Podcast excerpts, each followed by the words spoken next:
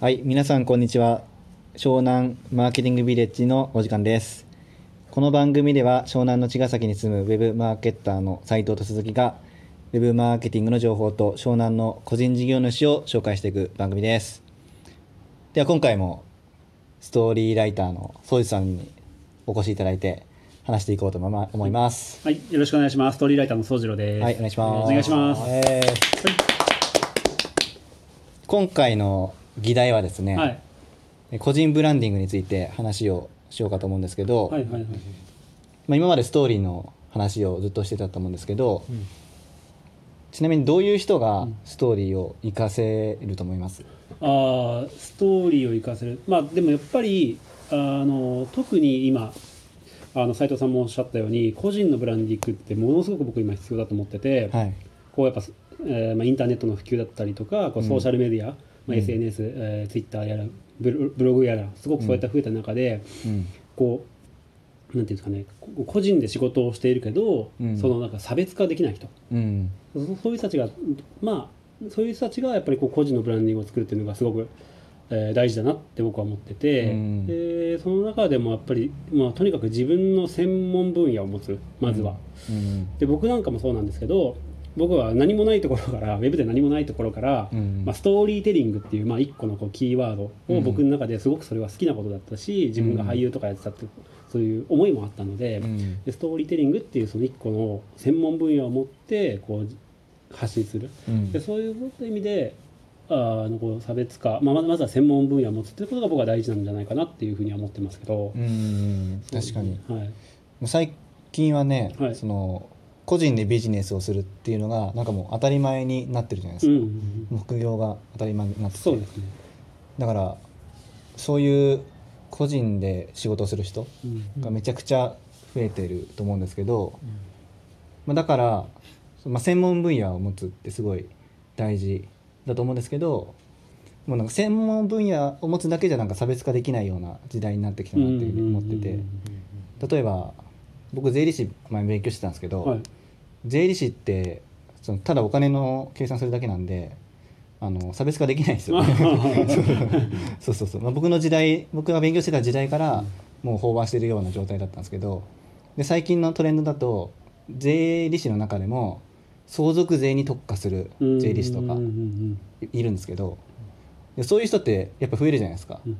あこうやってやればいいんだっつって言ったら、もうす相続税の専門の人がめっちゃ増えるみたいな でそれだとまた飽和すると思うんですよね、うんうんだからやっぱりそのやっぱま真似できないっていうのはじ自分の人生のストーリーっていうか、うんうんうんうん。だと思うんですけど、はいはいはいはいはい、ん。かります。めちゃくちゃわかります、うん、やっぱねその人にしかない人生ですから、うんなんかねその相続税をやりたいっていう中でも、うん。なんでやりたいのかっていう思いがあったりすると思うんですよね。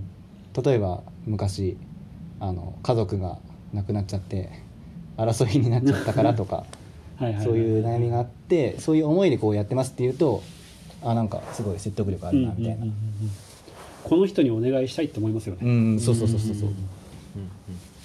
だからなんかウェブ上にこうストーリーとして残すだけじゃなくってそうやって自分でストーリーを作っておいてうんうんうんうん。お客さんにその自分のストーリーを話せばはいかなりの説得力出るしね。伝わるものがあると思うんですよ、うんうんうんうん。いやそれは本当に今すごくなんかいいいいお話ですね。本当に、あのストーリーってまあビジネスだとこう2つの面があってお客さんの体験者のこうストーリーと、うん。あとはこう自分のストーリーってこう2つの大きく分けてあるんですけどもよくこうお客様のなんかストーリーってたくさん載ってるんですよね、うん。でも意外とこう自分のストーリーを話してない人ってうん。意外と多くて、うん。そこが結構実は知りたかったりする特にうん。今こう税理士のことなんていうのも相続税のことなんていうのも人生に多分本当1回とかん。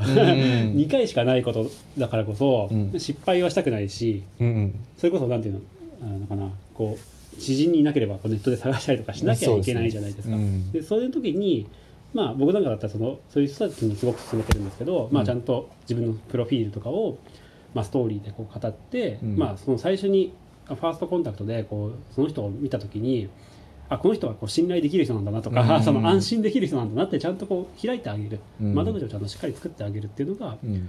まあこうストーリーがこう生きるところなのかなっていうふうには思ってますね。うん。うん。確かに。うんうん。そうですよね。ストーリーについてどう思います？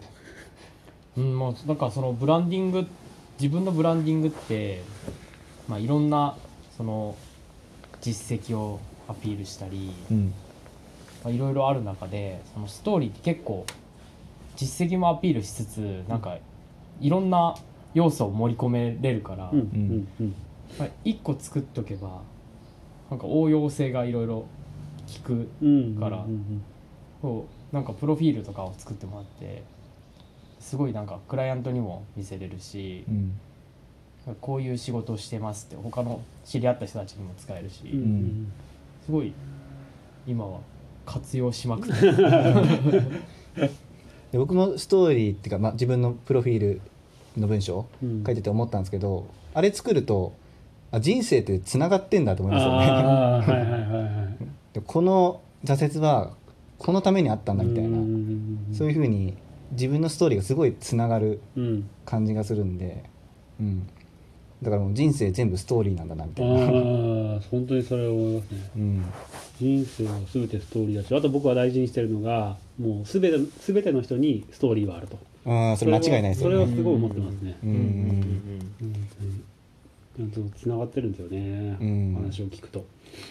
失敗しない人なんかいないですからねうんうんう。うんんそうなんですよね。意外となんかその失敗とかっていうのもね語りたくないものじゃないですか。なんかね下に見られるというか下げ積まれるとか、なんかそういったこう恐怖とかって実はあるんですけども、語った方がねやっぱ相手の心を開くっていうのは、ううんんそうですよね。そうですね。でどうしても実績語りたくなりますもんね。そうですね。いくら売り上げました。何々できましたって。すごくでアピールしたいんですけども。でそれ僕のあのシンプルのプロフィール書いた時もそうなんですけどちゃんと実績はちゃんと載せるんですよ。うん。実績もちゃんと語るんですけど、うん。じゃあそそなんていうのかな。それだけだとなんかちょっともうすごく輝かしい人すぎうん。てちょっとちょっと遠くなってしまうからそれはななんでこういうことがあったのかっていうしっかり話してあげる。うん。伝えてあげるっていうのが、でちゃんとでもちゃんと今のやってることに全部つながってるんですよ話を聞くと。うんうん。うん前あのコピーライターで20年ぐらいやってる、まあ、業界最高って言われてる コピーライターの人が知り合いにいてその人のセミナーに行ってきたんですけど、うん。まあ、その人も実績がものすごくてまず最初なんかあのセミナー2時間ぐらいある中の最初になんか実績ブワーって書いててでそこからなんか自分があのまあ1000万円を手に入れるまでなんか1ヶ月で1000万円稼ぎましたみたいな。うん。でそれがなんかそれまでにどういうことがあったのかみたいなのですげえなんか失敗談とか辛かったのが、最初多分20分、うん。下手したら30分ぐらいもなんか どん底でしたみたいな。そこでなんかもうみんなをこう引き込んであ共感とかやってそこから1ヶ月でなんか冷蔵庫の中に1000万円貯金するまで。の 冷蔵庫に貯金するの？だから銀行じゃなくて。ええそれ面白いね。なんかそれを聞いてうん。なんかそうやってなんか一回こうさらけ出すっうんて思うなんかひやっぱ引き込まれるっていうか、うん。なんかそういうふうにやっぱこうこういう人たちもやっぱ作り込んでんだな。とうん。今の話を聞いてて、うんうんうんうんうんううん。ん。そうなんだよね。でそれってなんかやっぱりすぐに話せるものじゃなくて、うん。ちゃんと多分そのセミナーの人も多分そうだと思うんだけど、うん。多分すごく入念に考えて、ん。多分話を作ってて、うん。多分すごく人生の棚棚卸しっていうのを多分すごくしてると思うんですよね。うん。でそれって自分で引き出せるものもあるんですけど、うん。僕はやっぱ結構僕も自分の人生の棚卸しする時に人にこう聞いてもらったりとかうん。家族とかに聞いてもらいながらあ確かにこういうことあったなみたいなことでつなげてったりとかしてるんで、うん。結構やっぱ人に聞いてもらうっていうのが僕はうん引き出してもらうのも大事かなと思ってますね。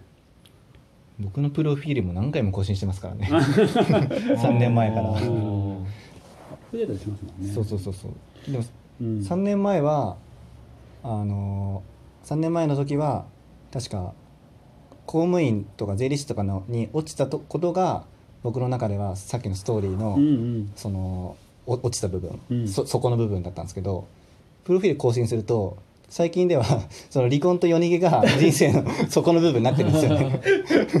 そのそこの部分が更新されてるみたいな。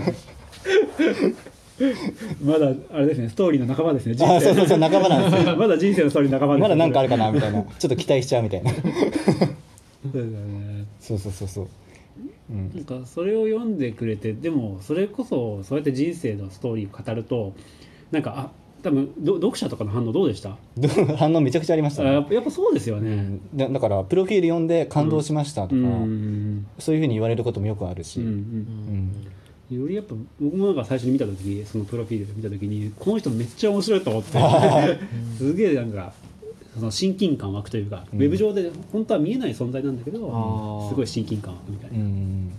確かには話してみたいってよく言われますね。うんすごく思いますねでもそれはやっぱすごく大事だなっていうか、うん。すごく。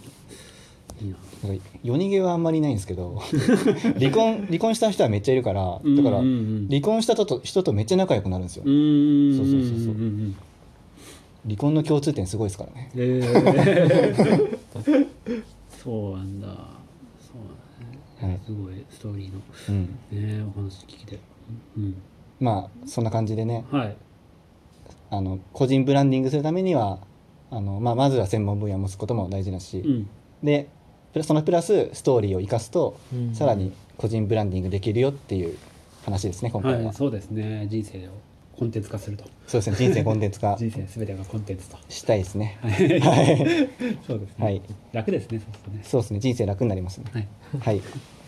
ということで今回も宗次郎宗次郎さんをゲストにお呼びしてお話ししました。ありがとうございました。はいありがとうございました。ありがとうございました。えっ、と感想このラジオの感想とか質問はあのハッシュタグ湘南マーケティングでしていただければまた質問に回答していただきますのでいいいくのではいよろしくお願いします。たお願いします。お願いします。ありがとうございました。はいありがとうございました